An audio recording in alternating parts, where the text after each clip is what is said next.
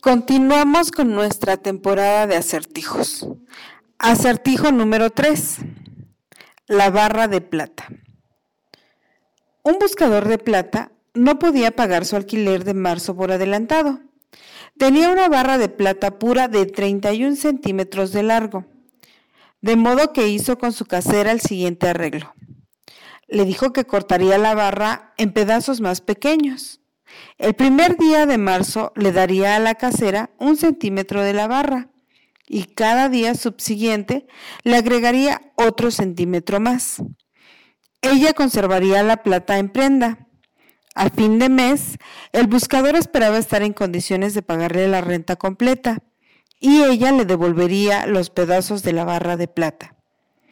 Marzo tiene 31 días de modo que una manera de cortar la plata para dividirla en 31 partes, cada una de un centímetro de largo.